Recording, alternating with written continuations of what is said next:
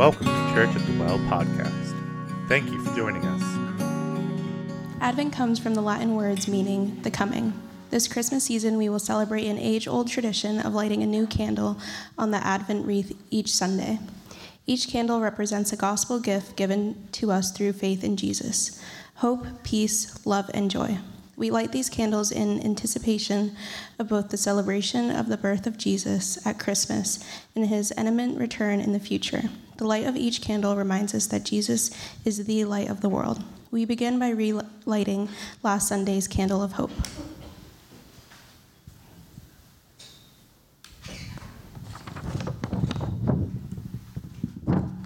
Jeremiah 29:11 states, "For I know the plans that I have for you," declares the Lord, "plans for welfare and not for evil, to give you a hope and a future." We now light the second candle, the candle of peace. With Christ- Christians around the world, we light this candle as we prepare our hearts and minds for the celebration of Christmas. May, may this light be a symbol of the peace that is found in Jesus alone.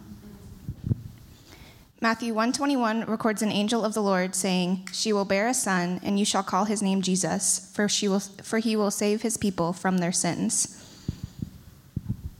Please please stand for the reading of God's word.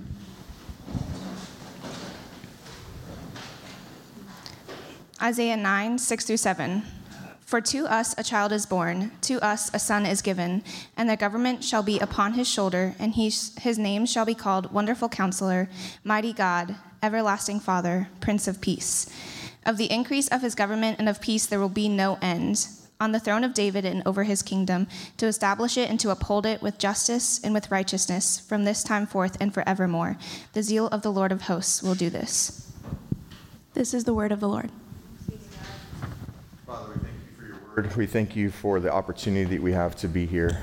Lord, we're grateful for who you are and what you've done. We ask, Lord, that you would speak very clearly to our hearts, that you would remind us of what this season is truly about. And Lord, ultimately, we ask that your peace would enter our lives in a way that would be impactful for us in you and to others in you. And we pray this in Jesus' name. Amen. Good morning. Good morning. Glad that you're here. If you're new, welcome. My name's Kevin. I'm the lead pastor of Church at the Well. I'm excited to have you. Um, obviously, we're going through Advent, and today's topic is peace. And this is an interesting topic. Um, we talk about wars that are going on. Uh, there's, there's this turmoil that's kind of everybody can sense happening in the world. Um, and then it creates kind of turmoil in here. Hopefully, you know what I'm talking about. Um, so, when we're talking about peace, one of the things that struck me this week is there's kind of two facets to this. There's this idea of peace that goes on with others, and then there's this idea of peace that goes on internally. And it's interesting if you are if you've been following Jesus very long, you know that he tends to take things of the world and flip them upside down and then change the way that we see things. And he does this with peace. In fact, there's this passage of scripture that I've been kind of meditating through all week. It's, in, it's found in John chapter 14. This is what it says. This is Jesus speaking. Peace I leave with you, my peace I give to you. Not as the world gives, do I give to you. Let not your hearts be troubled, neither let them be afraid. And as I was thinking through this, I thought, okay, so Jesus makes it very clear that there's this other false peace that exists by the world that isn't his. And then there's this peace that he gives that's different. And it's described in this passage in kind of two ways. It says that it allows our hearts not to be troubled, and it creates us this, this peace that prevents us from being afraid of what we're seeing. And so he kind of addresses these two things. It's our heart's not troubled with what we're seeing around us. We just sang an amazing hymn that talks about that, that no matter what's going on, um, our, our hearts our, our minds can, can rest in Him. So the world may be going crazy around us. Things are, are falling apart. It feels like life is spinning fast and out of control. But Jesus says there's a peace that doesn't allow your hearts to be troubled in what you're seeing. And then also talks about this idea that we don't have to be afraid. I don't. I think that when we're, as human beings, when we process what Jesus is promising here, it's something that every single human being probably desires. Like, this is what makes peace interesting. Because a lot of times when I'm talking to someone who's going through struggles or somebody who feels like they've gone through a lot in a short period of time, I'll say, you know, what is it that you feel like you need? And they'll, they'll bring this word up. They say, I just, I just need peace. I just need peace. I just, I, I, I, want to feel unafraid. I want to feel like my heart isn't so heavy. And when you think that that is a, a need and a desire for every single human being that lives on this planet, this internal peace, this external peace, this desire to not constantly feel like you're in turmoil or that you're at war. And then you realize that there's actually as Jesus says, a false peace that can come. And oftentimes I think we place our, our trust in that false peace. It's we'll come up with like little solutions to the problems. Well, my heart won't be troubled if there's more money. And I won't be afraid. My my heart won't be troubled. I won't be so fearful in this world if I just find the right person. My heart won't be troubled if I can leave the job I'm currently in and find one that's better. My heart won't be troubled if this person would just exit the scene. And so we masquerade kind of peace by coming up with these little qualifications of what's going to bring it. And then as we attempt to accomplish those things, we find that it isn't bringing the peace that we actually want and it's that's real. It's just it, it's what we do. We we we tend to be problem solvers as human beings, and we say, I feel a certain way, I want to feel another way, so whatever I can do to feel that way, that is good. And that's what I'm after. Or I, and, and it all revolves around this idea of, of just a peace. There's, there's a, uh, when I think of like peace from an outward perspective, I think of I don't know, sitting on a beach, right? Where just you can hear the ocean and it's calm and my heart isn't pounding really fast and I'm not concerned or overwhelmingly concerned about what's going on in my life or in the life of those that I love. It, there's, a, there's a calm kind of a, I, I guess the best word to describe would be like a rest people, we, need rest. We need a, a rest from the stuff that goes on in our heads, the stuff that goes on in our hearts. And you don't truly rest until you have this sense of peace. We long for it, we, we need it. The other thing that's fascinating about just in this intro, this, this verse, is that it says that the only way that we're going to have peace is through Him. Which means that an attempt to achieve peace outside of Jesus is impossible or very temporary at best.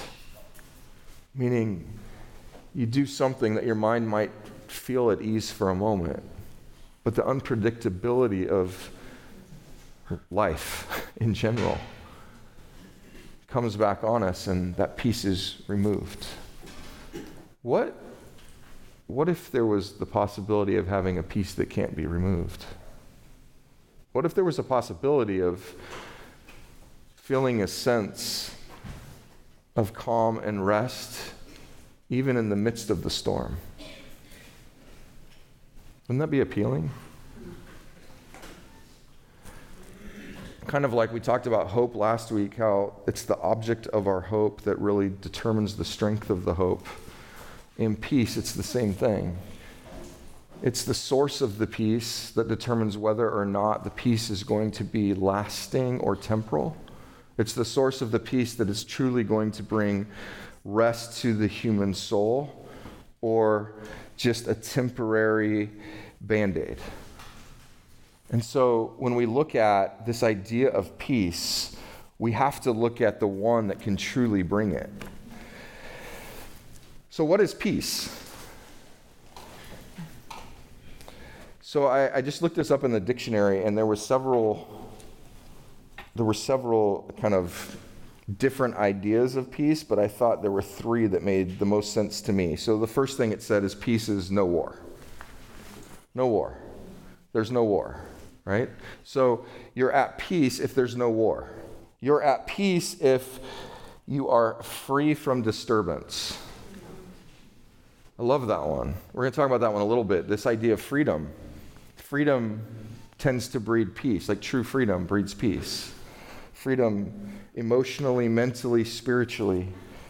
And then the last one, it says, peace has this quality of tranquility. And I, this sounds a little bit existential for me, but at the same time, I'm like, yes. Like, that sounds really nice. This tranquil kind of idea of my mind, heart, soul at rest.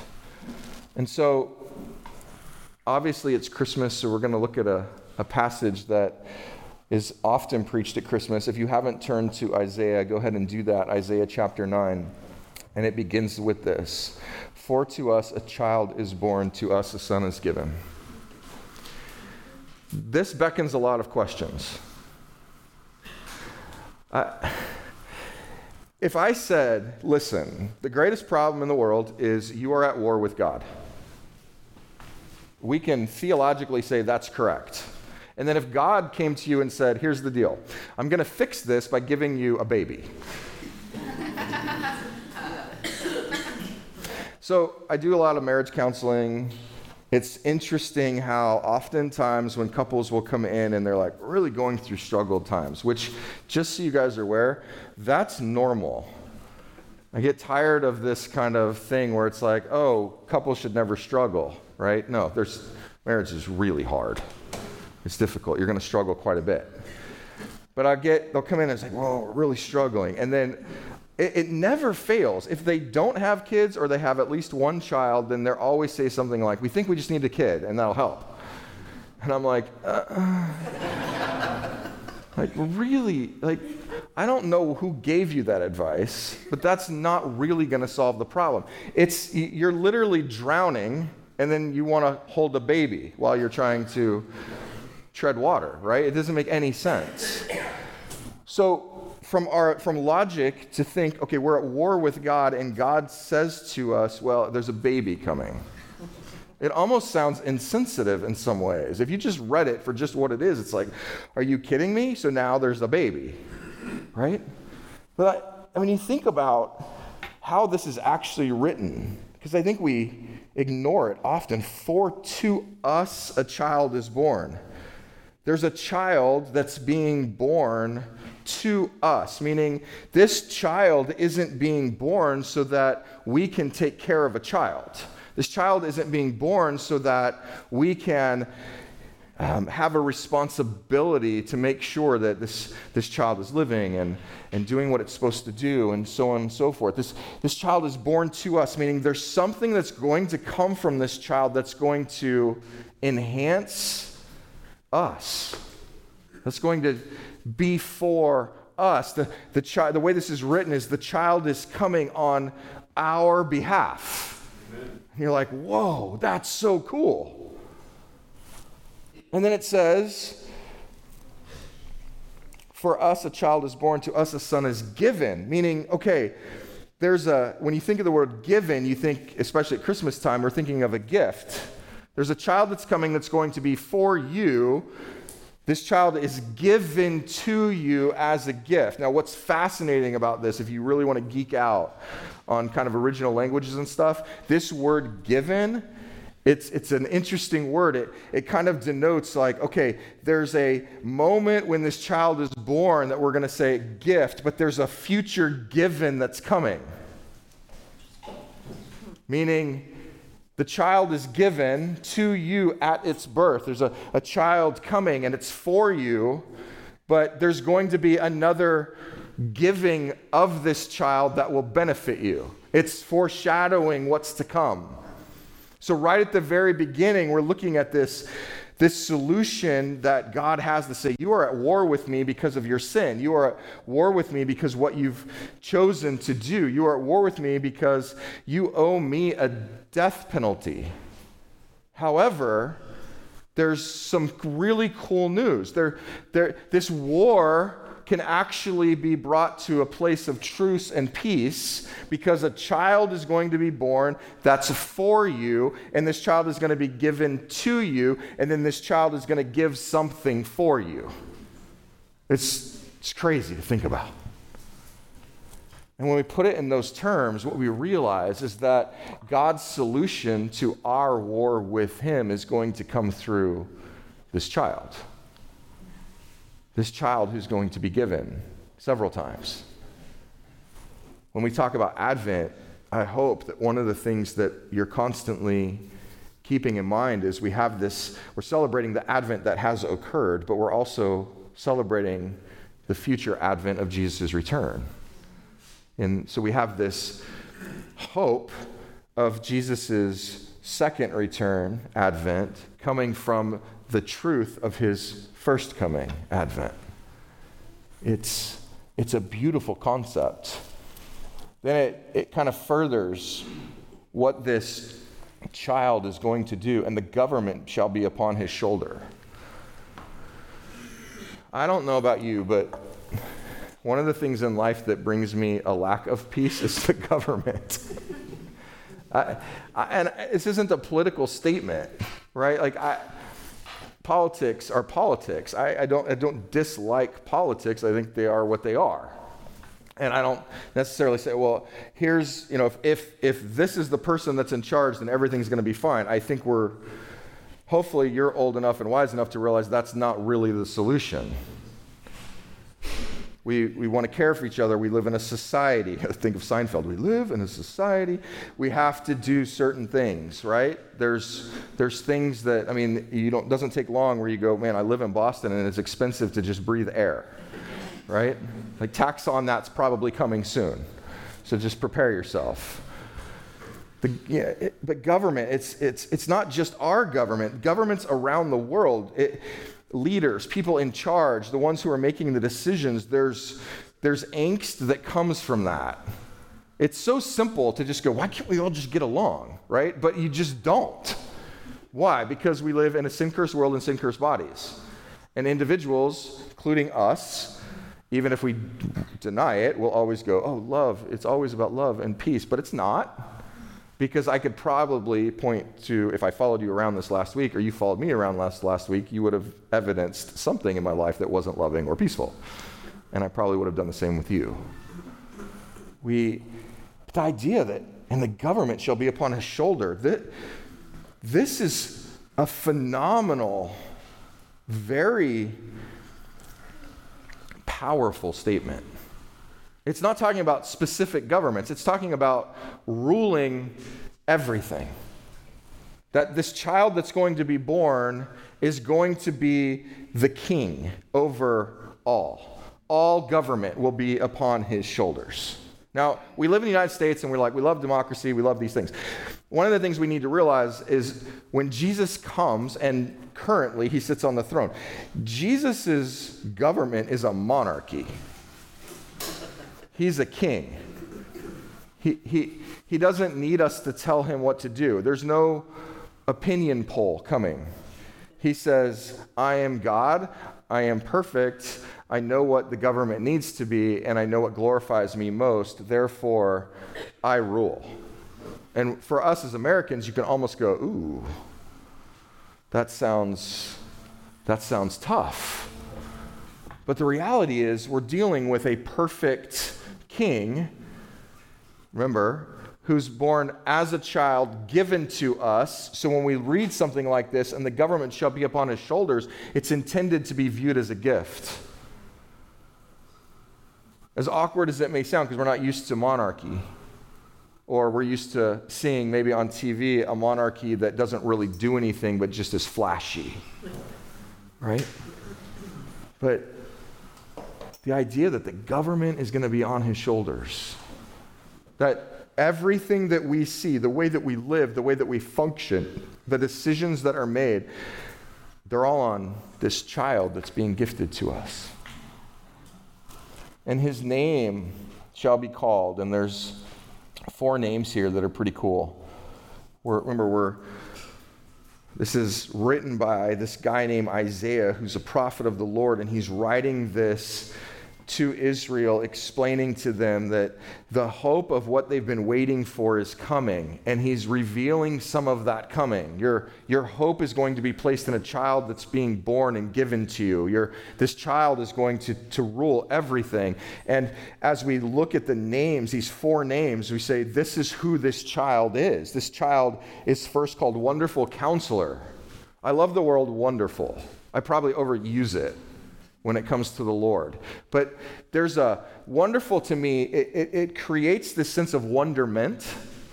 It's not just, oh, that's cool. Wonderful to me is like, oh, like you're in awe, you're in wonder of what's happening.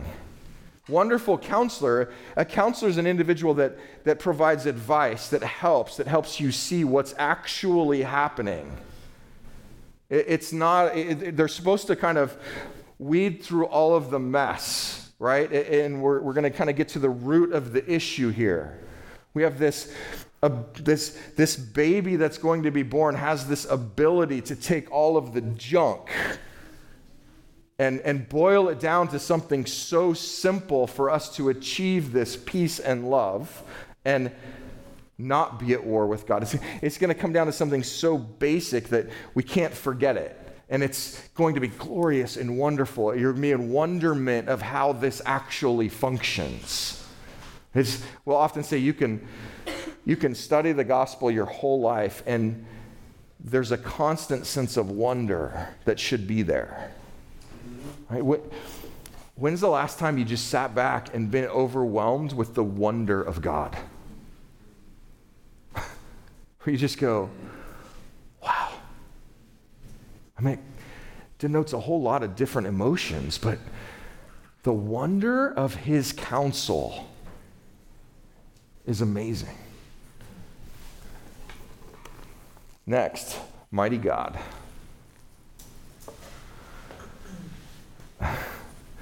We know Jesus is, is this baby, and we know that he's part of the Trinity and that he is God himself. And, you know, we, we talk about the Trinity quite a bit because Trinitarian theology is extremely important.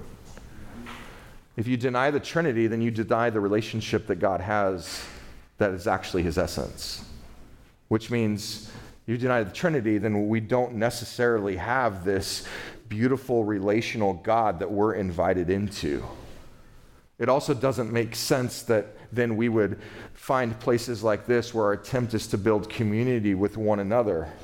That is all grounded in Trinitarian theology.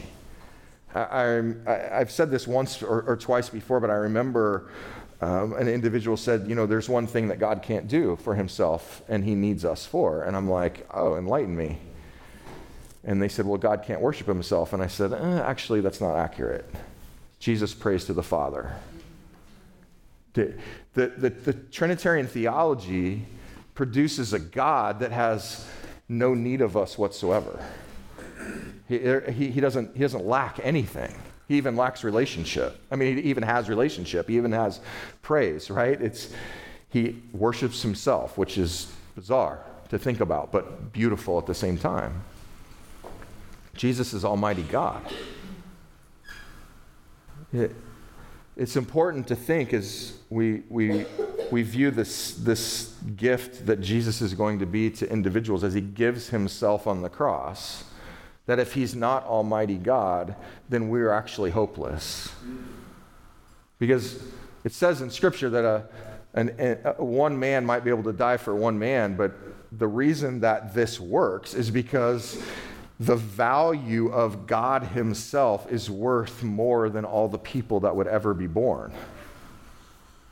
Which means Jesus has the ability, when it comes to value, to die for all who would believe, not just one. So if He's not Almighty God, then and Jesus died, and we're going to deny that component, then what we're saying is He died for a person. So who is that?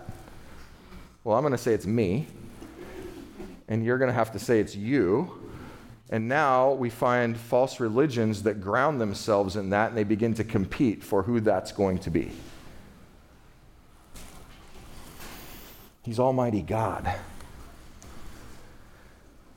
There's several predictions in Scripture, and there's moments like angel has come to Mary and Joseph and predicted what's going to happen. And this name is given. He, he will be called Emmanuel, which means God with us. This baby that's going to be born in flesh is God Himself. It, it's, if we were to take that back to the first verse, you realize that the gift that's given to us is God Himself. So we declare war upon God and he says, I have a solution for you, and that solution is me. And so I am going to come and I am going to do what you were supposed to do, and then I will pay the penalty for that to rectify my own justification. And then I'm going to invite you into that.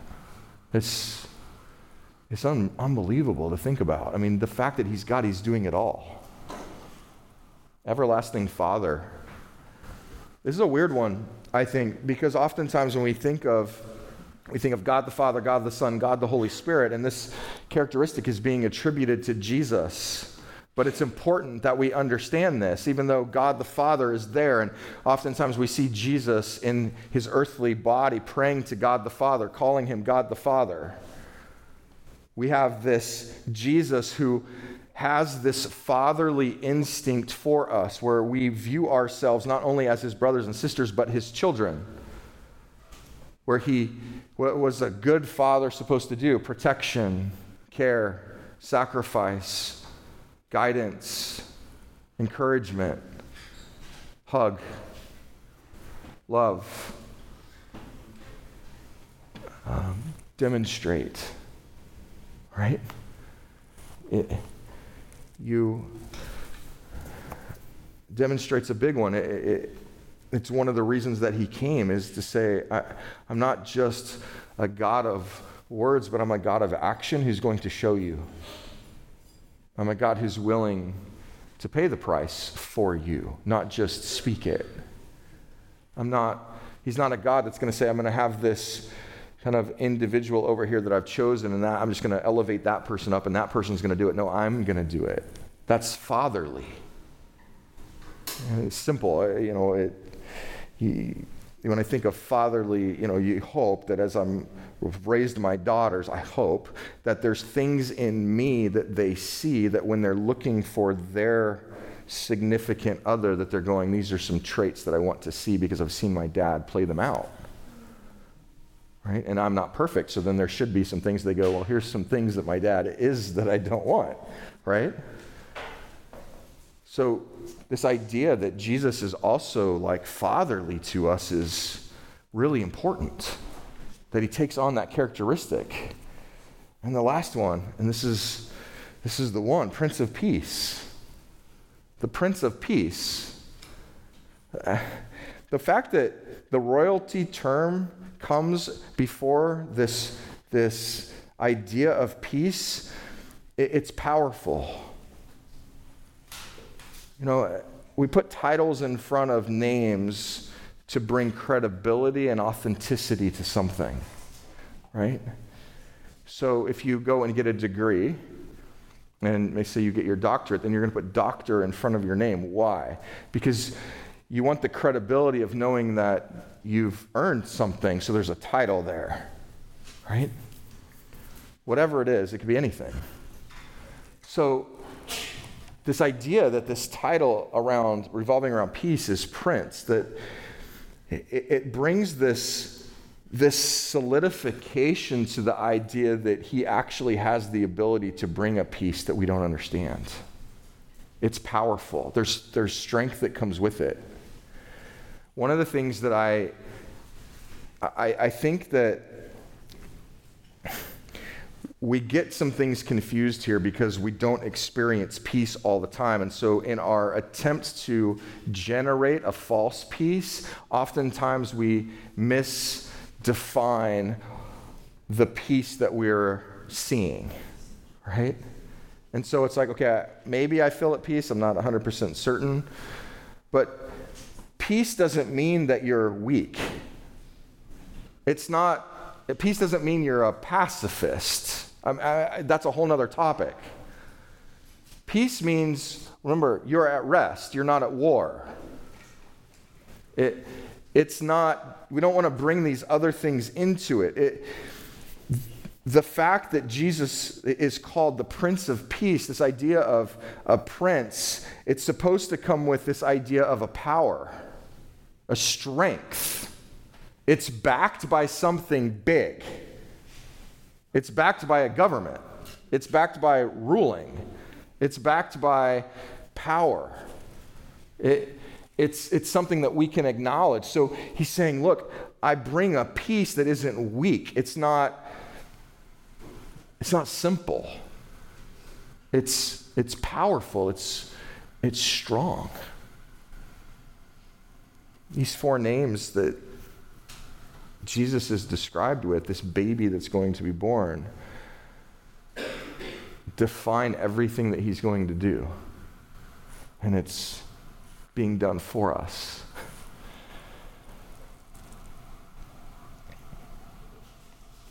Ultimately, when we look at this, these, these four names and we kind of bring them together, we have a, a passage in, in Matthew, Matthew chapter 1, where the, I think, verse 21, where this proclamation of how Jesus is going to be born is given. And one of the things that they say is that he's going to come and save his people from their sin. He comes as Savior. And when we think of Savior, what we think of, or we should think of, is okay, he's self proclaiming Savior, but does he have the ability to save? Right? So then you go, okay, that's an important thing because lots of people say, well, I can save, but can you? Like, you don't want somebody, if you're drowning, you don't want somebody who can't swim to jump in and try to save you because you're both going to drown, right? So it's one thing to say that you can save, it's another thing, do you actually have the ability and strength and power to get the job done? And these four names declare that he does. And that's a, an overwhelming concept. So if you think, like Isaiah wrote this hundreds of years before Jesus is born, and he's promising that this baby is coming, and he's describing him in these four names and he's saying, This is the Savior we've been waiting for. What the Holy Spirit, through Isaiah, is attempting to do is say, you, you need to be ready because it's not just Savior in name, it's actually Savior in strength and power. He has the capabilities of actually doing it. And that changes everything, especially when we think of something like peace that's so fleeting. Verse 7, it says, Of the increase of his government and of peace there will be no end. I just want you to think about that for a second. We were singing this song, It Is Well With My Soul, and it brought me to tears. And I, I was thinking about this specific verse that the increase of his government and of his peace has no end, it's eternal. We don't, it's hard for us to understand that. It, it, it's hard for us to grasp this world because we don't live in it, where Jesus is king and peace is just, it's not even something to be achieved, it's something that just exists. Where you don't have to go, okay, Jesus is back and let's make peace. He goes, no, I am peace.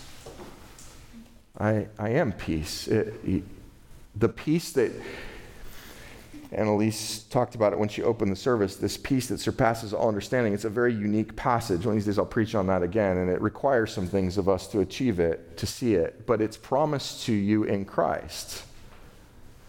There's a peace that Jesus gives that allows you to experience beyond your understanding.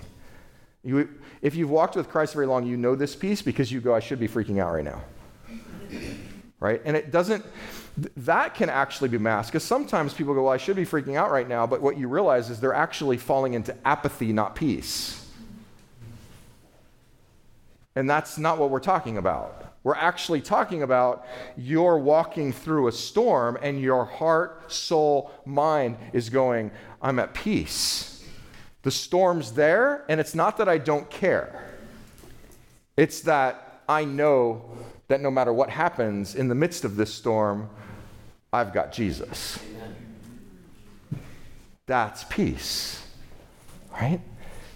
So we have to kind of take this concept where you go, okay, in these moments where you've been in the storm or you've been hurt or you've you, things are happening and you experience this peace that you know doesn't come from you. Once again not apathy. It, it's peace. It's it's you keep walking you keep loving you keep living you keep glorifying jesus during it. That's one of the ways that you know that you're experiencing the peace.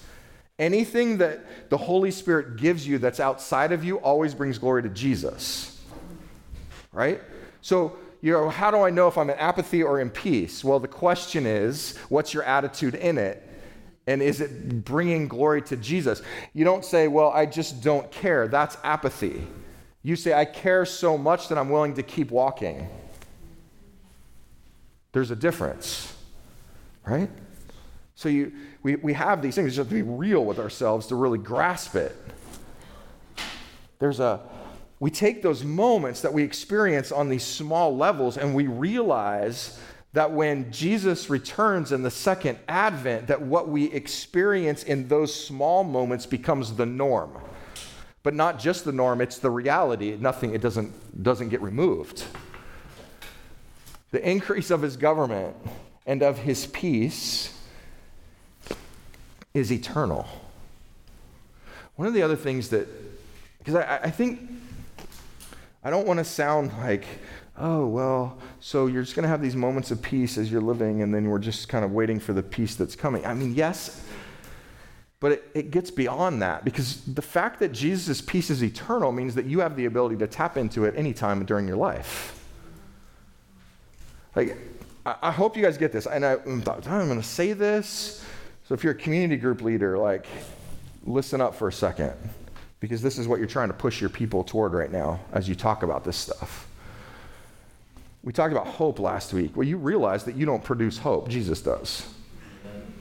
So, hope isn't something you have to find if you know Jesus. You have it. You just have to live it. You don't, you don't produce it, it's given to you in its fullness. So, you have the ability to live a life hopeful here and providing hope to others as you display the hope of Jesus to others. In Christ, peace is the same thing. You have peace if you know Jesus. Whether you're living in that peace is a whole nother concept. But you have it, it's there. It's not like, oh, I have to find it. I have to generate it. I have to produce it. No, that all comes from Jesus. You are declares Jesus, agents of peace and reconciliation. Whether you live that or not is a different matter. But you don't produce it. So you have the ability to have peace here and peace here. What does that look like? No turmoil going on in here and not being afraid here. You have that in you if you know Jesus. We're going to read a passage here in a second where if you don't know Jesus, you don't have it. But if you know Jesus, these things are yours, they're in you. You just have to live them out. So when I say, like, okay, you're living it and you experience it, you experience it because you take what Jesus has given you and you use it by his grace. right? It's not like a, a, vending machine where you're like, oh, I need to dial up peace today. But it kind of is in a way. It's like, oh, I'm not at peace. I have peace in Christ. I need to lean into that, not produce it or generate it. And here's the other cool thing the fact that it's eternal, meaning it's eternal now and it's eternal then, it's always yours. It's not based upon, oh, well, that person's not at peace and I live with them. Or that person's not at peace and I'm around them all the time. Or this situation isn't at peace. No, it's always there. It's not, it's not something that is dependent upon anything else. It's eternal and sure because it's in Christ and nothing else. Thank God it's not required that we generate it. Because what do we generate? War. You know what? We generated war with God and we continue to fight that. We generate war with each other and we continue to produce that. Naturally, we want war. We say, oh, we're peace. Yeah, we're peace as long as it's my way.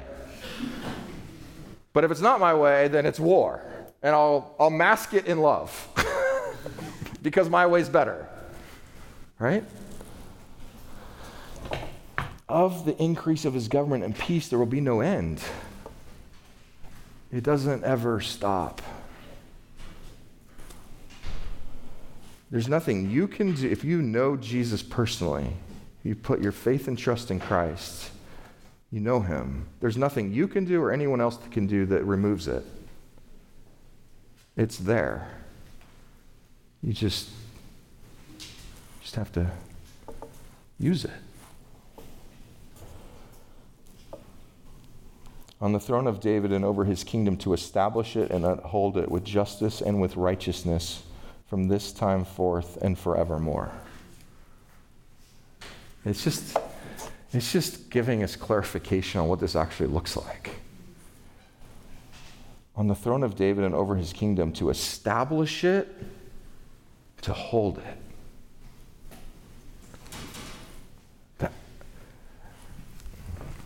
I spend a lot of time with church planters and pastors, and what I have, what I tell people a lot is, you know, we look at strategies, you look at things, and I don't believe that the, that the best church planters are always the best pastors.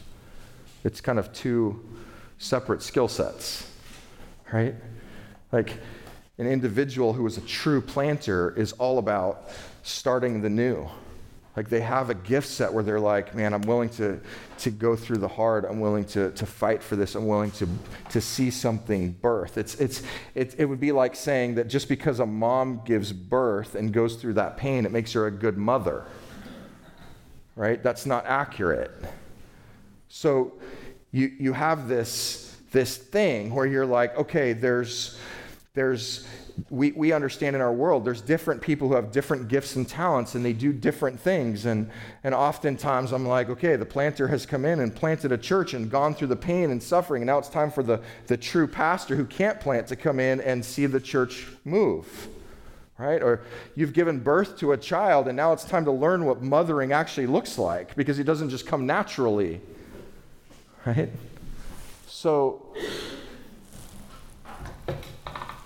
this idea that Jesus has the ability to establish it and to hold it is phenomenal. Like, that transcends the way that we understand life. He's establishing it. He, he, he, he starts it. It's there. You're, you're saved by what he's done. You, he, he's, he's, he's the beginning, but he's also the end.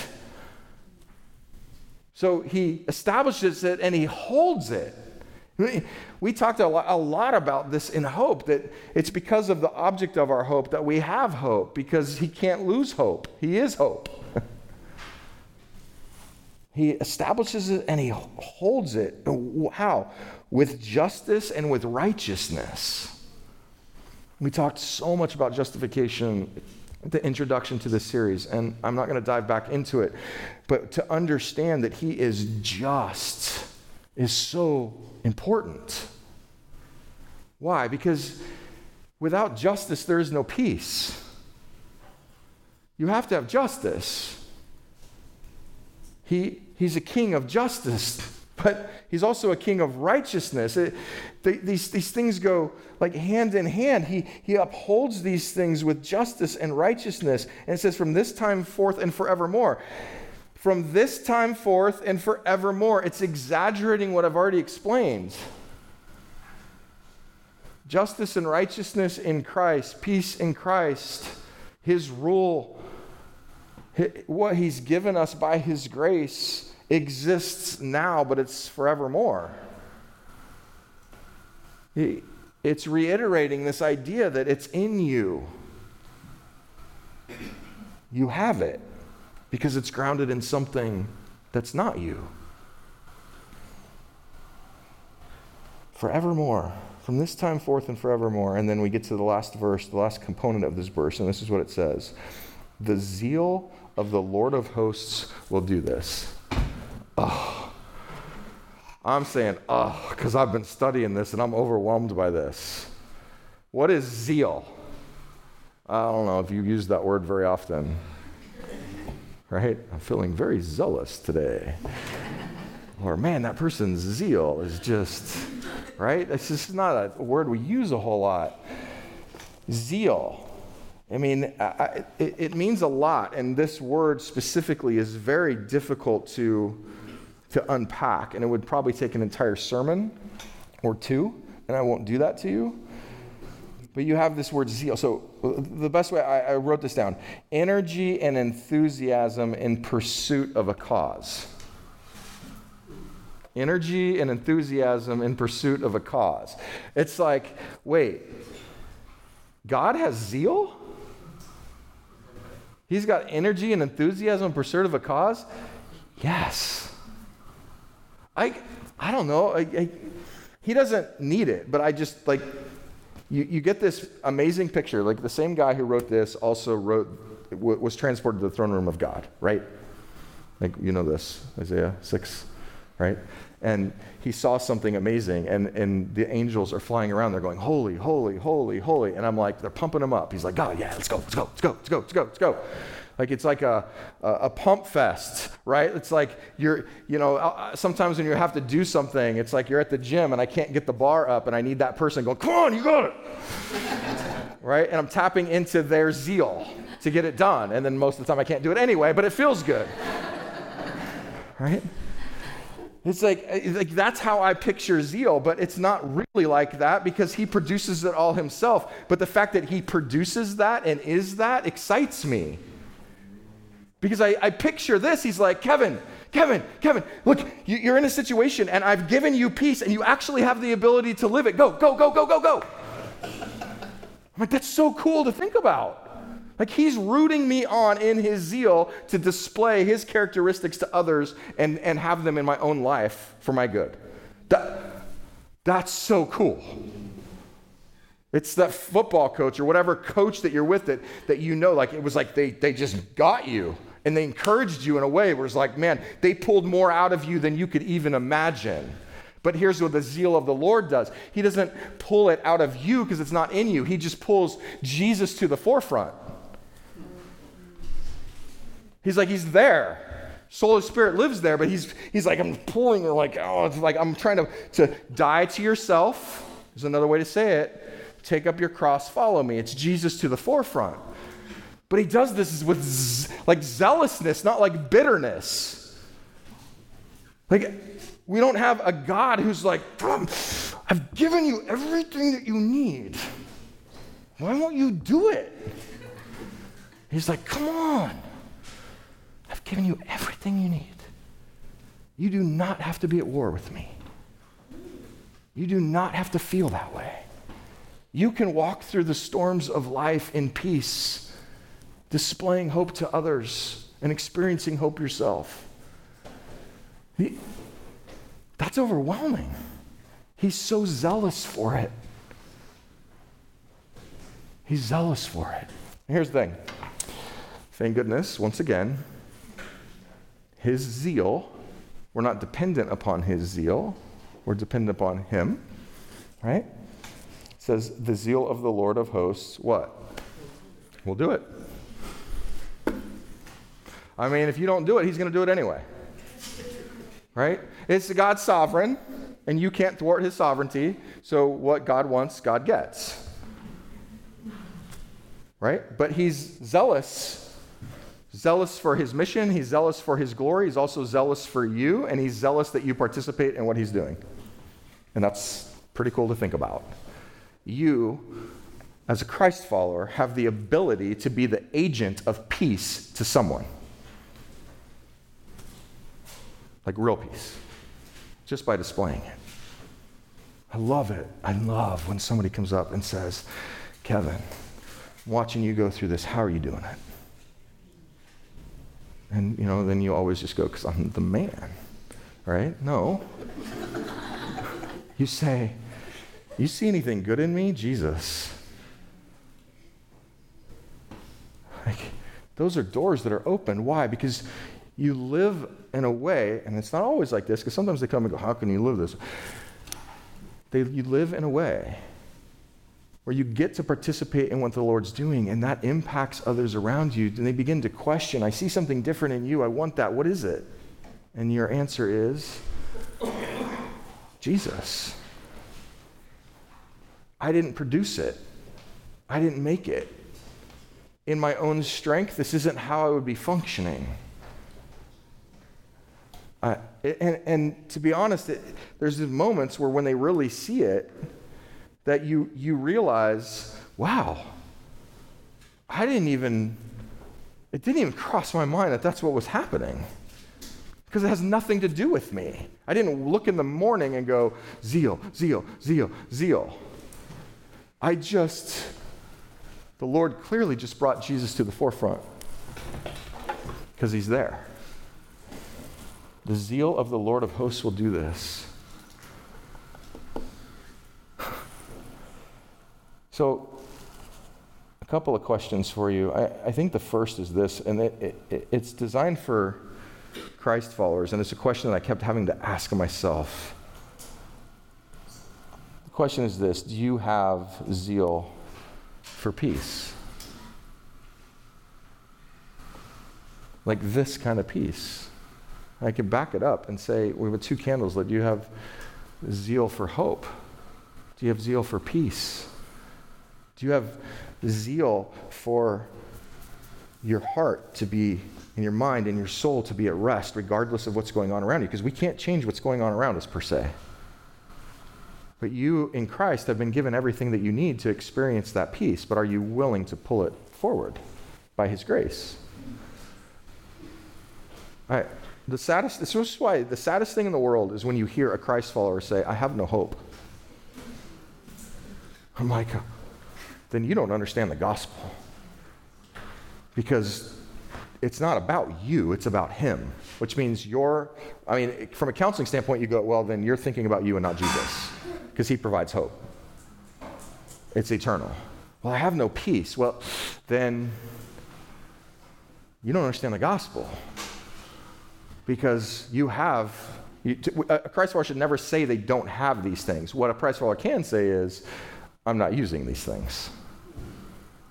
I'm not engaged in these things. I don't have any zeal for these things right now. And then you lean into somebody else that's a Christ follower that does, right? And say, Jesus, Jesus, Jesus, come on, come on. Jesus is there. You have the ability to be at peace, you have the ability to be hope. For those of you who aren't Christ followers, uh, I will tell you this. It, Without Jesus, you can't experience these things because he hasn't given them to you. It's Jesus and Jesus alone. It's the Son that's been born and given to us that is the answer. So if you're here today and you say, Well, I want peace and I want hope, then you have two theoretical options. The first would be that you would continue in the life that you're living and trying to generate those things on your own, in your own strength, by your own hand. And I will tell you what's going to happen because it happens to all of us. Peace doesn't come, exhaustion does. And when we get exhausted, we also get foolish. So, what's the answer? You have to go to the source. You don't have it in you to produce peace, hope, faith, or love. You have to go to the individual who is peace and hope and love. And then he gives it to you. And then, so cliche, but we just get to reflect it. Right?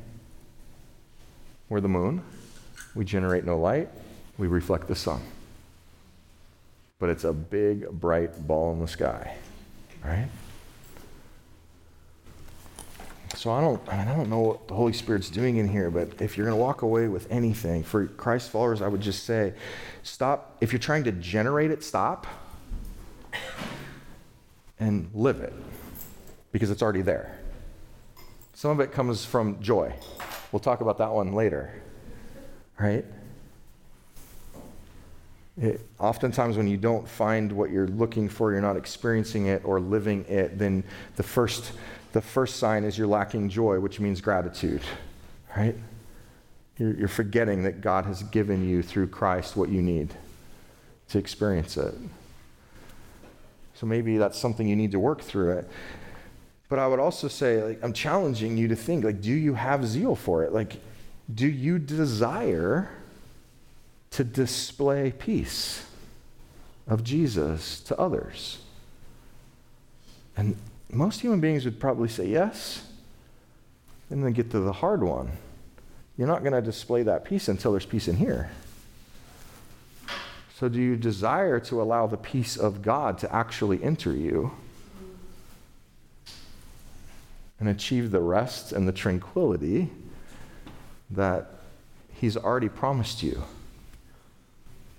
You don't have to be up at night worrying. You don't have to lose sleep.